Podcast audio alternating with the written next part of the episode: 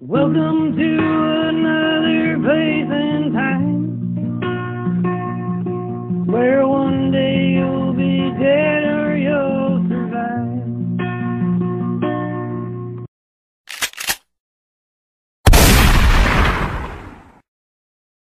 Hello, everybody. This is Dead or Survive, and I am your host, Rob Riches. And I'm your other host, Cheryl Riches. So we're back. We are back. Sorry about last week. Uh, it was uh, pretty uh, traumatic for us. Um, if you didn't hear what happened, we uh, lost one of our pups that we were helping rescue. So not good on us. And uh, I know some people are weird and think that we're weird for mourning dogs and stuff, but dogs are a lot of our lives and stuff. There's some people out there that are just like, well, they're dogs, move on. And It, it was actually so very traumatic. Anyways, that's sad. So thank you for bearing with us on that one. Um, it's my January curse, as I tell everybody. Everybody around me knows that something bad happens to me right after Christmas every year. Always. Some people tell me it's because I project it. Well, maybe we should work on that for next year. Yeah, I'm going to go away. I'm going to hide for the month of January. Other than that, what else has happened this week? Let's get past that stuff. Uh, um, mm, our son-in-law got me a gift of a batch of bottled wines. We went and did that yesterday and saw him and my daughter.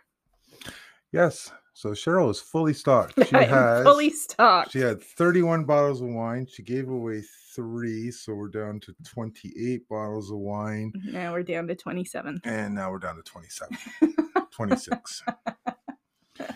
That's how fast this is going to go. We might as well just placed another order while we were there. we should have, but it's like very far away. I mean, it'd be it maybe it would be a, a good excuse to get it to see our daughter more often. We'll see. We'll see how this ages. It's a little new still right now.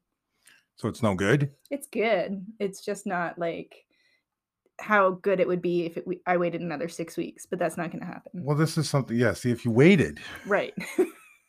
um, I got to go to work this weekend, so that was cool. Got to spend some time at work. Uh, took the doggos for a walk. Did some laundry. yeah. Yeah. Pretty late. I'm a good husband. Oh, you should keep me. and we we went out and got another couch for the dogs because their couch they uh, kind of chewed a That's how we are. Our dogs have their own couch and chair. it needed replacing so yeah we picked up a used couch for our dogs Oh, what is wrong with us? What is this world coming to? My dogs have a nicer couch to sit on than I do. They have their own bed they, have their own have their own bed. They have their own bedroom. This is ridiculous. Now that I think about it. And we're uh, back to a full week of production after some slowdown time, so that was fun. yeah yeah it is good to get back to normal in a in a way i think All good, all good stuff. yeah. No motorcycle show like I wanted to go to, but hey, whatever, right? It's just motorcycle shows. yeah it's hmm. just motor it's the same damn thing every single time we go Damn motorcycles! same same motorcycles you saw last year and the year before and No, the year they're before new. They're new motorcycles. No, I don't think they are. I Yeah. recognize them. And I don't even pay that much attention and I recognize them. No, no, no. Different color schemes, different little things. Yeah, they added new chrome to the same motorcycle. Do you have with a the story? Same paint job. I, I have I have a story. Good, read it. Do you have a drink? I have a drink. Yeah, we already went through that. I have a drink. That's right. We went Yeah. through that. We went through how spoiled you are with your bottled water and your bottled wine and your husband taking care of you and working extra overtime. And I can't go get motorcycle parts. That's right. I remember now. Yeah. Shush your face, drink your wine. Let's go. Okay. Do you want to hear my story? No. Well, I guess that's the end. Good. Let's move on to the important stuff. Let's talk about my stories. You're hearing my story. Oh, Just sit back, shut your face, and listen to my story. all right. Okay, I'm gonna. Well, maybe not shut your face, because. Well, make up your mind here. You don't even know what you want. my shut up. Don't shut up. get- Make sure you talk. Don't talk. I get vocal fry if you don't interrupt me once in a while. It's required. Okay, I'm gonna tell you about Ada Blackjack. What? We're in Vegas? We're playing blackjack? What No, are you? Ada just- blackjack? What? It's a really, really cool last name. That's her last name, Blackjack. Ada was born in the remote Inuit settlement of Spruce Creek in northwest Alaska in 1898. So she was Canadian. No, Did Alaska owned owned by Canada ever? no, I don't think so. At this point, for sure, it wasn't. It, it was the States. Okay. It was the year of the Alaskan Gold Rush. When gold was discovered in the nearby village of Solomon, 13 kilometers west of Spruce Creek, the region saw an influx of thousands of non native people from across the US. So you probably learned a little bit about it in history, right? The Gold Rush? Yeah. Yeah. In- That's how come they named the football team 1940 or the, the 49ers Why? because of the Gold Rush in 49 in San Francisco. But this was, oh, yeah, but this isn't San Francisco. This is Oh. 1898. You told me to shush my face, so I was a little upset with you. I wasn't listening. Okay. Infrastructure followed, including a railroad and a telephone line. How about you listen now? Oh. When the tidal storms hit in 1913, the railroad was destroyed, and with the gold rush over, Solomon became a predominantly I'm gonna I'm hoping I'm saying it right because it's in here a few times, but Inupiat village once again. So it's like Inupiat is a part of like they are Inuits, but it's like a, their own tribe kind of thing. Tribe probably not the word, but that's what they are. So the village went from this really remote, isolated community to a booming gold mine town, and then it all crashed and became isolated again. In 1918, the area was ravaged by the Spanish flu epidemic, and it wiped out over half of Solomon's 62 residents. All 62? half of the 62. Well, you know, that's what two times the size of where we live. Actually, it is true. Okay. So when Ada was eight years old, her father got deathly ill after eating spoiled meat. So he got food poisoning. Her mother was away, so Ada and her younger sister bundled the dying man onto a sled and began mushing towards Nome. Remember, she's eight. Somewhere along the way, they realized that their father had died, so Ada turned the sled around and brought him home. Imagine an eight year old, like, sledding across Alaska by themselves with their younger sister at this point, like this day and age. It'd be good for young people. Oh. No, they'd whine. I didn't get the right dog. Okay. After, okay. after What year was this? 1898. So this is surprising. Did you know that the U.S. bought Alaska from Russia? Oh, really? Yeah, in 1867. Nope, I didn't know that. Yeah, well, now you do. Okay. Anyways, after her father's death, her mother sent her to a Methodist school run by Christian missionaries in Nome, another nearby gold rush town. There, she was taught to read in English, sew, and cook white white folks' food. Oh, this isn't going to get into these schools, are they? It doesn't really. I mean, it does because she was affected by it, obviously, because, like, we know more and more now that these schools were really bad news. Um, they often forcibly removed Indigenous children from their families, communities, and cultures, and punished them for speaking their native languages and practicing their beliefs. We're learning more about this. It's terrible. And that's Ada went through that. She was taken from everything that she would have learned growing up. She didn't learn any of that. She learned like white people stuff. Anyways. Um, so she didn't learn like hunting or wilderness, which is an important part of the story. At 16, Ada married a local dog musher. You're going to love his name Jack Blackjack. I can't, that wasn't her maiden name. Blackjack was not her maiden name. That is what after she got married. Uh, they lived together on the Seward Peninsula, 64 kilometers away from Nome. They had three children, but only one survived infancy. And Really? yeah, Jesus. Jack was a terrible person. He beat and starved Ada. In 1921, uh, um, when she was only 22, Jack deserted her, and Ada had no money, and her five year old son, Bennett, was sick. Bennett had tuberculosis. Oh, Yeah, it's not good. She No. has a pretty rough life. Um, Ada knew that Bennett needed medical help, but she was left with nothing and she was in the middle of nowhere, like literally. So she had no choice but to walk the 64 kilometers back to Nome. When Bennett got too tired to walk, she carried him. So she made it though.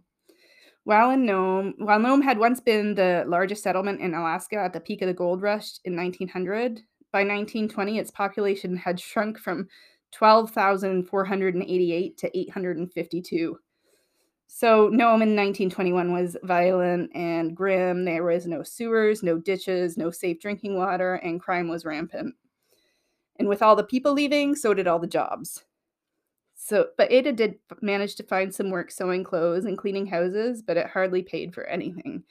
Ada needed money not only to feed and clothe her son and herself, but the medical care that Bennett needed was expensive. Okay, so she wasn't making enough money to do that. And she was forced to put Bennett in an orphanage until she could somehow scrape together enough money to support him. But she vowed to make enough money to get Bennett back and take him to Seattle to get the best care for his tuberculosis. Seattle wouldn't be that far from Alaska, right? Straight No, down. Yep. It was around that time that an expedition crew arrived in Nome seeking a seamstress who spoke English. The expedition group had been sent by Vilhjalmur Stefansson. He was a Canadian born explorer and he wanted to colonize Wrangel Island. It was 140 kilometers off the coast of Siberia on behalf of the British Empire. So, like we were talking about, there was a lot of land in that area that was kind of up in the air that nobody really owned at that point. So what Stefansson wanted to do was claim it as British land, this island. Yeah, that's what I was reading about when I found out the thing there. Like there was so many undefined stuff up there. Yeah. And then even when Canada came in and separated, like the British Columbia, the states thought that they owned it, and there was a big um woo-ha over that. Oh yeah. Okay. So anyways, the expeditions there and Ada's name was immediately put forward by the local peace, police chief. They were offering $50 a month. The job would last a year or even two. So that was huge money back then. Huge. Yeah. Even so, Ada was reluctant to take the job. She didn't want to be away from Bennett that long, and she didn't want to spend a year or two alone with four white men. But the team was persistent and assured her that there would be other Inuit families going too, so Ada agreed. These expeditions relied on skilled Inuits for their knowledge of the land and hunting abilities, which were often critical to their survival in the polar regions. They asked many families to join them. So on September 9th, 1921, Ada arrived at the port only to find that none of the other Inuit families had turned up. Let's talk. Let's talk about why. Sure. Wrangel Island is known to be a polar bear's nesting ground. Oh, I like polar bears. They're so friendly. It can reach like minus 50 or minus 60 degree temperatures. It's super windy, and half of the year it's cut off from the rest of the world. So the year, the half of the year that there is absolutely no sun because you get like six months of darkness or whatever up there, right? Um, it freezes over and nothing can get in or out because the water, like it just, it's ice for miles and miles. It's surrounded by ice.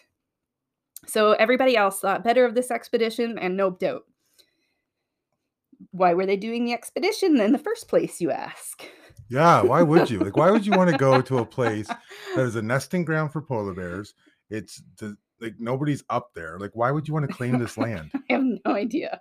But Stefansson had been planning this expedition for years. He had been known for his Arctic explorations, and he was al- he had also survived an ordeal in an earlier expedition. He believed that the Arctic was livable if you knew how to navigate the terrain. He believed that if you educated people about the Arctic, that people might want to colonize the area.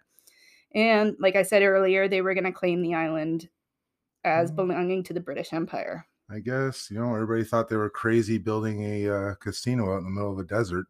Who would That's ever, true. Who would ever go to a desert, That's true. right? Absolutely ridiculous. Um, it is owned by Russia now. Back then, it wasn't owned by anybody. Anyways, Stefansson picked four men to do this expedition. Their mission was just to prove that people could live here on the island. So he sent Fred Maurer and Lorne Knight. Both were 28 and both had served under Stefansson in the Arctic before joining him on the Chautauqua circuit. So they did this exploration stuff and then they joined this like traveling lecture show this show featured comedians, preachers, and celebrity explorers like Stefansson. So they were like, I don't know, something you'd picture in the old circus days. You know what I mean? Come on, come on, come with us, Right, yeah. Come on, you want to be a part of us? Come, give us money. Come join. You can own land. come hear about the people who lived through the polar bear attacks or whatever, something like that. Okay, I got you. Okay. Uh, Maurer had been with Stefansson on the Karluk in August of 1913 when the ship became trapped in the ice. Stefansson left the ship and walked across the pack to Alaska. Maurer was one of the 25 who stayed on the ship, which was later crushed in the ice. Crushed. He and some of the others escaped to Wrangel Island, where they were marooned for nine months. Only 16 of the party survived. Lorne Knight was a former whaler who had spent four years in the Arctic with Stefansson, and like Margaret Maurer, he was eager to get back north. Okay, now we get to 19 year old Milton Galle for the third. He was the third. Milton ran the slide projector for Stefansson.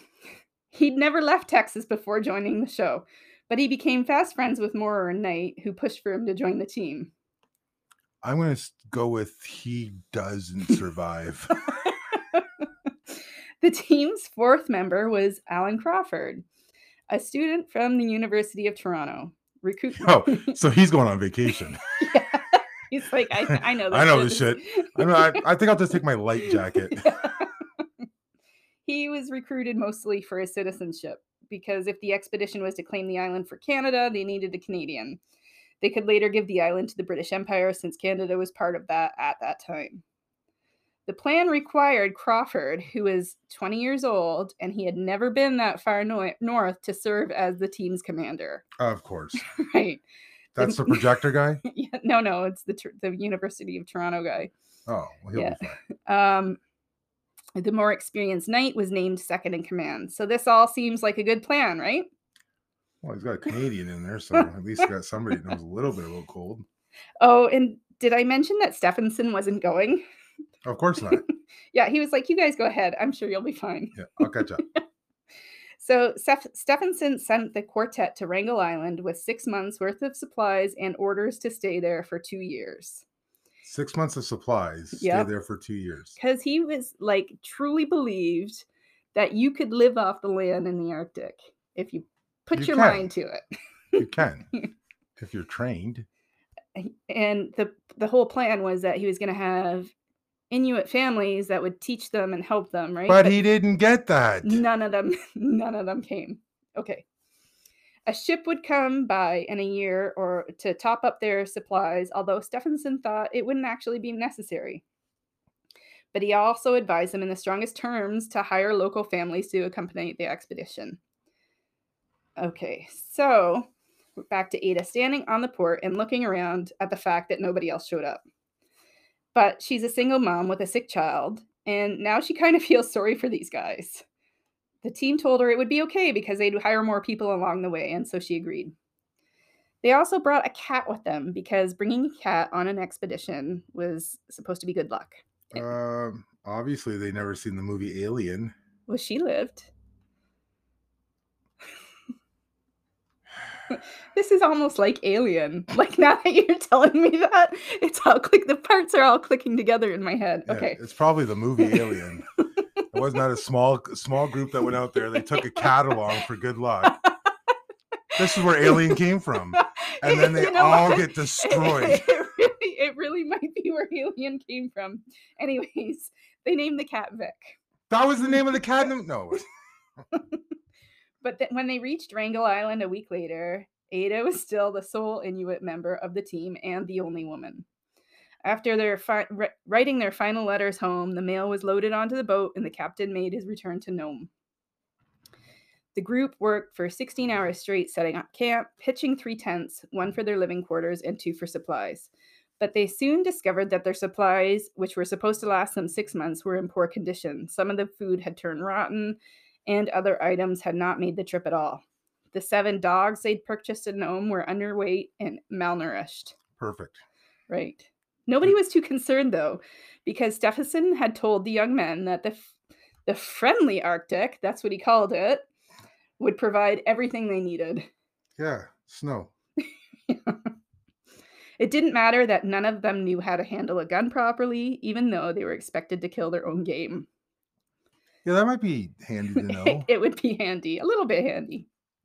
Well, they were supposed to have hunters with them, right? I don't think they realized how important those words were like, get some people to go with you.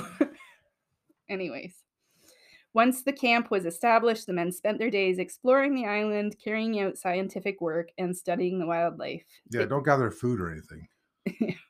They documented everything they in their journals, like everything they did, they documented in their journals. Ada, meanwhile, sewed, cooked, cleaned, and scraped animal skins. Because at this point, there were lots of things to hunt. There were seals, and polar bears were nesting there and raising their cubs.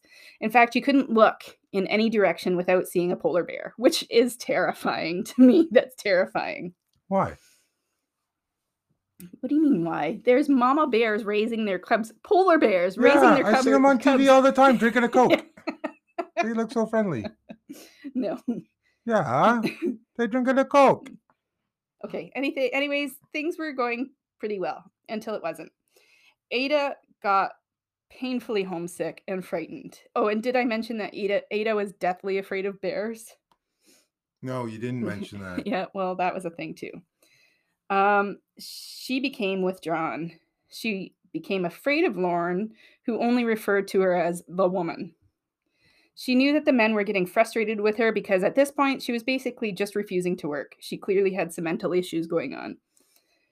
She thought that the men didn't want her there and that they all regretted taking her. And I think they probably did at this point because she was like going a little nutty. Um, she was convinced that Knight was going to try to kill her. One day, she walked off into the snow with a bottle of liniment that she planned to drink to kill herself, but the men came after her and found her and dragged her back. Another time, she followed fox tracks away from the camp because she believed that there were spirits disguised themselves as foxes, and if she could find them, she would be treated kindly. So, in response to Ada's condition, the men at first tried like reasoning with her and coaxing her. And when that didn't work, they mocked her. And then that didn't work, so they tried denying her food. They forced her to stay outside in the cold and even tied her to the flagpole. Oh, Yeah, that'll help. I'm That's sure that'll help. definitely the best way to help out a mentally challenged someone going through mental Yeah. issues. At one point, they threatened to whip her. It was bad. They were all frustrated. Um, but eventually, Ada recovered. And as winter drew in, she threw herself into her work. So you're telling me the flagpole worked? I think they call it um, Arctic hysteria or something when the sun never goes down. It's an actual thing. Like it'll make you lose. Yeah, there's Is it- a there was a whole movie that was done like that with uh, Robin Williams or something like that. Remember? No, I don't remember that. Oh, anyways, I think that's what what was happening to her. Um, as the winter drew in, she threw herself into her work, and the five united to survive the dark, cold months, to stay fed and warm, and to deter the polar bears that stalked the camp. At one point, two of the men were almost killed by a polar bear that broke into their tent. It was they were throwing shit at it. They narrowly narrowly escaped with their life. Game was a lot harder to find in the winter. Most of the animals left the island. What are you looking up over there? don't worry about it. Okay. Why are you looking at me? Aren't you a story to tell? I should say that Vic was loving life. He was a happy kitty who probably couldn't figure out what's the problem here. Yeah, probably. Uh, they looked forward to summer and the arrival of a relief ship, but summer came and went, and the icy barrier around, the icy barrier around the island remained. And the ship that Stefansson had dispatched from Alaska was unable to reach them. Stefansson had promised the captain double the payment if he could get through the ice. He tried for a month, but he couldn't penetrate the pack. On the island, the party decided to send a couple men over the ice pack to Siberia. Knight and Crawford started south in December but returned after only 13 days. Knight had grown sickly and weak, and he was suffering with the early symptoms of scurvy. So the team made a new plan. This time, Crawford, Maurer, and Galle would travel over the ice, and Knight would stay behind. So Ada's job would be to nurse him back to health. Knight to nurse Knight back to health. The trio promised to return with a ship the following summer. Can you like we're gonna send help? It'll be next summer, but we're gonna send help. But I thought there was a ship coming anyways. Yeah, I told you it couldn't get through. Oh, that one's the one that couldn't. Oh, Yeah. But the next one will. You're right, yeah. Okay. But if that if they couldn't get a ship through, the other plan was that they would send a dog sled to se- to rescue them in a year's time. Oh, well, as long Yeah. as they have a backup plan. Yeah. They left with the five surviving dogs, most of the remaining biscuits, and two five gallon tins of rendered seal fat. They weren't coming back. The temperature was minus 56 degrees, and the next day brought a terrible storm, and the men were never mm. seen again. Well, of course not. Knight took six months to die. Oh, Right. In his despair and emasculation, he lashed out at Ada. He told her that her hus- husband had been right to beat her and said it was no wonder two of her children had died. Like, ouch. yeah, really terrible things to say, even if you're dying. Yeah, Even if uh, that and the person that's taking care of you, Yeah, it doesn't, it doesn't make any sense. not gonna help much longer. But even through his abuse, Ada nursed him. She sewed sandbags and heated them each morning and night by the fire, placing them on his feet. She made pillows to ease his bed sores, and when Knight could no longer move from his caribou, caribou skin sleeping bag, she emptied his bedpan. Ada wrote in her diary that he never stopped to think how hard it was for one, one woman to take the place of four men. And as she cared for Knight in the winter and the spring of 1923, Ada also taught herself how to trap and hunt. Galle had left a map of his three mile trap line, but even so, Ada needed days to find the snares. For the first month, she caught nothing. In the second month, she caught a single fox. The third month, she snared three in one day, so she was getting better at it. Nice. Knight at first refused to eat the strong smelling meat, but eventually he did eat and said that the fox was he was surprised it tasted so good. Ada ate the head and a little bit of the kidney, and she saved the rest of the fox for him, hoping it would make him feel better. Meanwhile, she had started to develop the first signs of scurvy. Despite his constant abuse, Ada confided in her journal that she would miss Knight after he died. I mean, of course she would because after he was gone, she would be alone on an island full of polar bears with no sun for months and only a cat for company. Oh, the cat. That's all she's got, though. That's like, that's there's, all. There's people not out there like that she could even every day walk. with just a cat. it's not like she could even walk like a mile to go talk to a neighbor. Like, she is alone, alone, alone.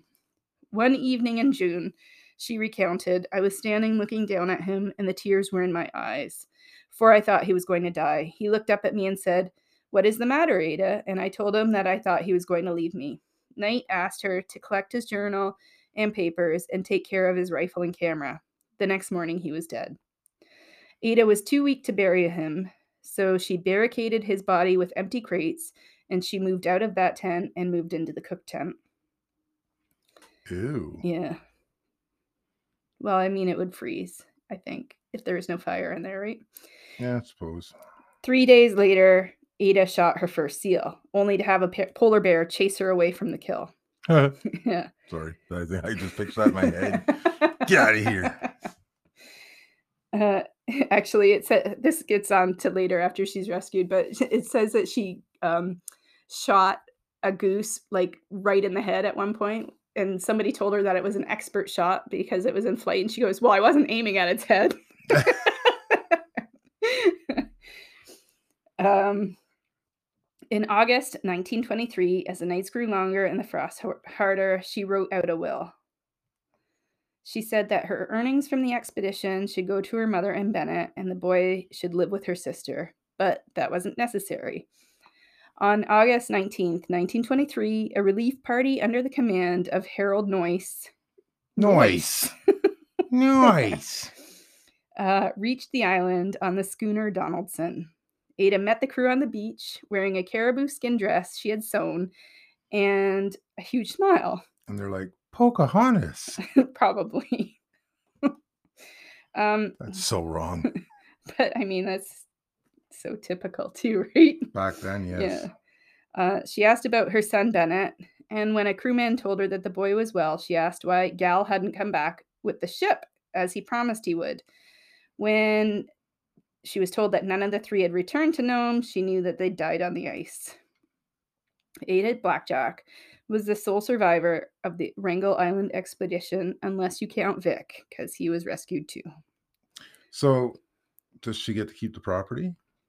No, Oh, When she returned to Alaska, some called her a hero and the female Robinson Crusoe, and others practically accused her of murder. Noice took all Why would they accuse her of murder? Listen, this guy was a like a real dirtbag. This Noice guy was a real dirtbag. He took all of the men's journals with him from the island. And remember, Knight was complaining. So he was in his journals, he's complaining about Ada because he's a big old jerk when he's dying, right? Yeah. So when he got back, he started telling terrible stories about Ada. He said that she didn't take care of Knight while he was dying and she ate all the food and left him to starve. The newspapers got a hold of the story and they sensation- sensationalized it. Noice ripped any pages out of the journal that said anything nice about Ada. So it just it's all of these like bad stuff. Uh, Well, yeah. That, that's what it means by they ripped out all the nice stuff. Yeah. and he he completely ignored her accounts. For her part, Ada refused to speak to reporters. Her goal had been to survive and return to her son, and that she did. Stefansson nev- never paid her all the money that she was due, but he sent her enough money to reunite with Bennett and take him to Seattle, where the boy's tuberculosis improved. Ada got nothing for her story, but Stefansson made all kinds of money. He used the journals of Knight, Ada, and the others and wrote a bestseller, The Adventure of Wrangel Island. Ada was just content to get on with her life. She remarried in Seattle and had another son, Billy. She divorced and married and divorced again. And then she contracted tuberculosis and fell once more into poverty. Jesus. Yeah. She gave both the boys to Jesse Lee Home for Children in Seward and struggled for nine years to recover her health and reunite her family. In 1937, she moved back with them to Nome, where she wor- worked herding reindeer, hunting, and trapping game, and she died in 1983 at the age of 85. And that is Alone? Did she ever get married again? No, I think the last divorce was the last one. She didn't do well in the marriage department. No, I wonder what. Like, I should have looked to see what happened with her kids, but yeah, she had a really tough life. But I mean, she was a tough. You know what I? You know, she was a tough bitch. Like, she Wow, wow, language. I am so sorry. I know she just she can't make it through one episode. On a happier note, nobody was raped, no children were murdered. yeah, yeah. The children actually survived. So you I mean your stories are getting a little better in 2023. that is my story of the kick-ass Inuit Inupiat Ada Blackjack. Do they even use the word Inuit anymore? I think so. I wanted to make sure, like, people are still using that word. I checked before I did the story because I didn't want to say something that I wasn't supposed to be. Oh yeah, you didn't want to say anything there. We'll just go ahead and say the word bitch and fuck and everything else, but let's not get that wrong, right? My microphone's falling apart as we're speaking. Oh, well, that's not good. No, it's not. There we go. Fixed it. Hope that didn't affect anybody out there. I know that you want my soothing voice ringing through your ears. Oh, no. And there it goes. All right. So should we should we pause this? no, we don't need to pause it. We don't stop. We keep going. I can make anything work. My wife is laughing because my microphone is literally falling apart. It just exploded. It just exploded. However, I, as a true, what do they call it? Artiste, Podcaster. podcaster, will continue on through adversity. I could stop. I could edit all this out, but damn it, we're giving you a real story here. We're giving This you how it happens. This is how things happen. So I guess with the end of your stories and stuff, I'm a little chilly after listening to that story. You know that seriously. it's like, Brr. yeah. yeah. Well, it's a it's a minus one here. Yeah. Yeah. Imagine minus 56. Yes, but you know, like people would say, it was it's a dry cold. it's- It's not a wet it doesn't cold. feel the same. It doesn't feel the same. It's like the heat. It's a moist heat. So it- the humidity down there, it's a dry heat. Hot is hot. Cold is cold. I don't care. I don't care. I don't care how you try to spin it. minus 56. I don't care if it's moist or dry. It's to be damn cold. Right? Anyways. Well, I am going to keep it going in the uh the Canadian, the Great Canada here. Okay. So, in Mississauga Ooh, close to home. in 1996, Oh, Johnny went for a ride. what kind of a ride? Oh, he went for a ride 23 stories down to his death. Oh, no. Oh, I don't like that. Well, the other thing that Johnny was doing is something that you do like to do, hmm and he was feeding birds. But actually, what he was doing was he was out on his deck, the balcony of his condominium apartment in Toronto, cleaning his bird feeder. Okay. That what- all sounds innocent so far. Right. And what he decided to do and thought would be the best way to clean this bird feeder hanging off the balcony would get a chair On his balcony. That On his balcony. starting to sound bad. with wheels. No, Yes. Johnny. So when he no, slid, so when he went up there, he reached forward. And you know how sometimes you reach forward and your stuff will flick out. yeah. The chair flipped out, flipping him over the balcony, and down he went. You, Johnnies must have like their last thoughts must have been must be like, oh, that was a really bad decision. Right? yeah, no. But oh, you'll be 'cause you kn- happy- You know, what? He could have been. He could have been a smart, like, you know, like schooled person that just made a really stupid decision that one time. Well, the good thing is that during all the bird feeder stuff and everything like that, no foul play was expected. he didn't like fall on somebody and kill them too. nope. Well, that's good. That's Yep. That's I guess that's good. I mean, he's dead, but yeah, nobody else died. Nobody else died. Except unless the- the unless the birds were the dependent on him. Question is, did the birds get fed first? Yeah. No, because he was cleaning. Oh, he was cleaning it. That's right. so it yeah. didn't get fed. Poor birds. They had to go Oh, without dinner and everything. In December 1996, It's a '96 theme. a little bit of 96 theme here. A Jay County man decided that he was going to check how the inside of his muzzle loader, muzzle loader gun, Okay. how clean it was. What's a muzzle loader? so a muzzle loader is where you got like it's got all the I Like think the old school, like where you put a th- stick down the thing and like like Uh, we're talking like something along that lines, yeah. But not quite like it's not like that, but it's uh it's one where you got you got gunpowder and stuff, and I think that's what they use up here for deer. Oh, is the muzzle loader. Um, anyways, he decided. Um, I'm lost. Hold on a second. Where am I? There I am. So yes, uh, Johnny, who was 19, died in his parents' home at about 11:30 p.m. Uh, apparently, he was cleaning his 54 caliber muzzle loader, and it had not been firing properly. So he decided to look in the barrel with his, eyeball oh, with his lighter. which then ignited the gunpowder that was in there. No, and took his head off. and it's oh my god. You know what the most terrible part of that story is? Is his parents probably thought he had commit suicide. At the, you know, like why would you assume that he did something really stupid, like held up a lighter to a gun to Yeah. So yeah, yeah, I never thought about that when I was doing. Yeah, you don't. Yeah, yeah. but yeah, but again, like what? I, I don't understand. Like, I've done gun courses. I own guns. We are like, you know what I mean. Like, yeah, I have lots of guns. yeah. You have to They wonder if it show was, you the proper way to clean these things, though. Eh, they show you how to break them down. his gun or if it was somebody else's. Still, then if you don't know, then you don't pick. don't like, touch, don't don't touch. Yeah.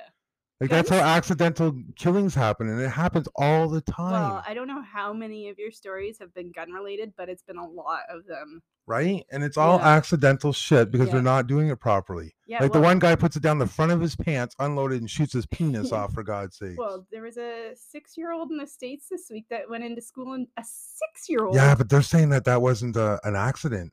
oh, Yeah, read that story before you start talking on here. Not good.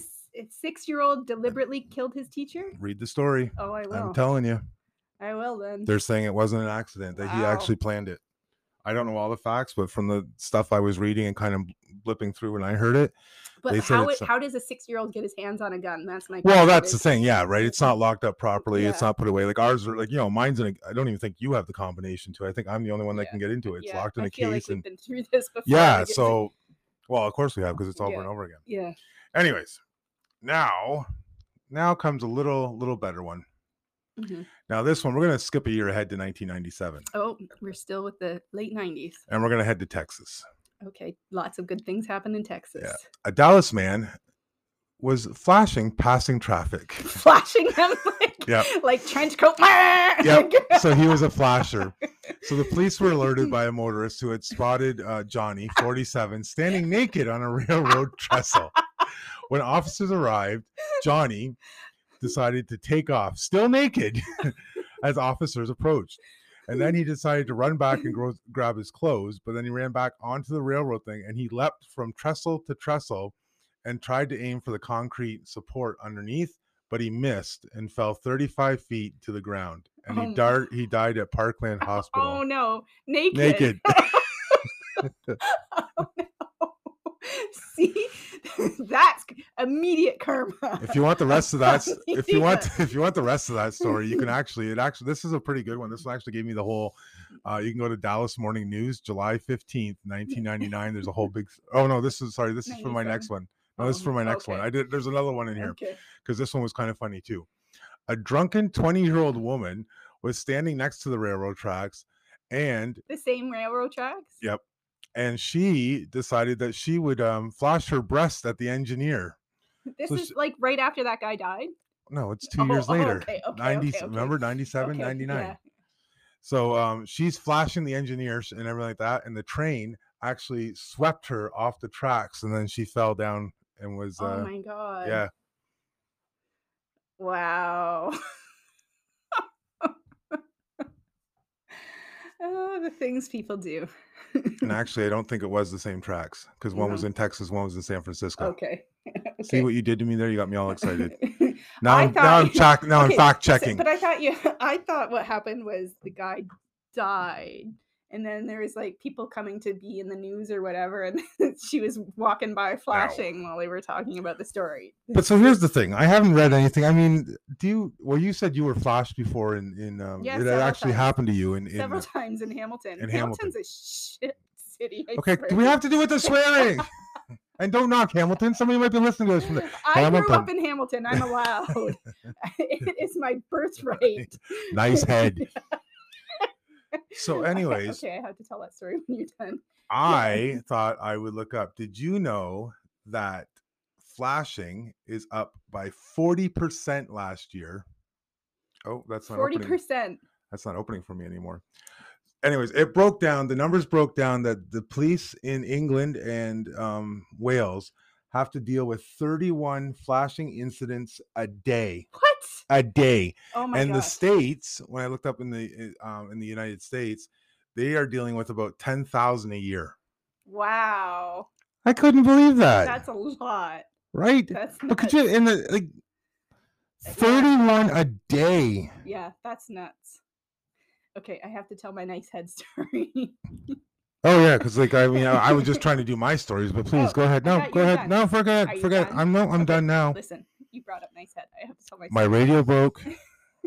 you taking over my story time. when I was growing up in Hamilton, everybody would be like, "Nice head." That's what we said to each other all the time. I it was like For what? Why? it was like every other sentence. So if somebody said something that was unbelievable or dumb, you'd go, "Nice head," like "Yeah, right," or whatever. That's was your yeah right. yeah, that was Nice our, head. that was like our whatever. It was nice head.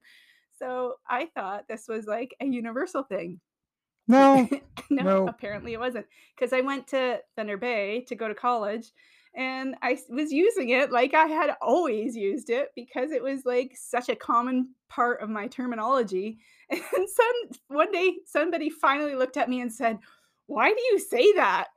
I was like, What are you talking about? He's like, Why do you say nice head? Well, that's when I learned that it wasn't something that everybody said anyways, years later, I looked on Urban Dictionary and it says in Urban Dictionary is, you know, it's the term for whatever or nice try. And it's specifically used in Hamilton, Ontario.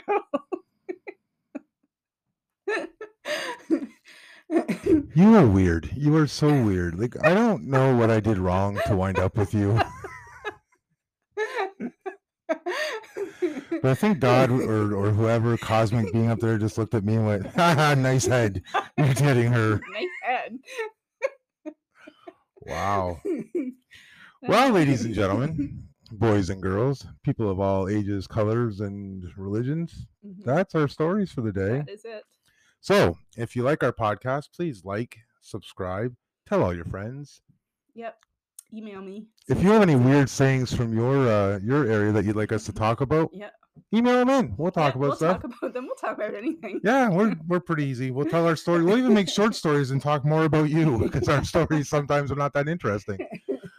However, thank you very much again for all the support we are getting. New countries. We've actually had some people coming up to us that we don't even really know that well, telling us that they like it and, and stuff. So that's it's exciting for us. We seem to be growing a little bit, and that's all because of you. Uh, telling other people out there. So thank you, thank you very much. Please tell your friends. And like we said, we like to listen to listen. So even if you got four radios going and throw them on your front porch, we're okay. We're cool with that. Whatever it takes to get some lessons up there. Listens, not lessons. It's my radio. I'm confused. Or my speaker. My what am I talking into? microphone, your microphone. My microphone. Oh my god, it's late. I have to go to work in the morning. Well, are you ready for the dad joke? I am. We are on page seven of Laugh Out Loud. We're flying through this book. Well, it's because some of them are. I'm skipping some of them. Oh, I was gonna read you one, and I'm like, I can't even do some of these.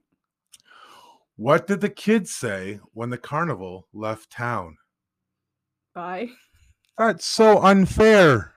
Oh. You like it? Oh, she doesn't.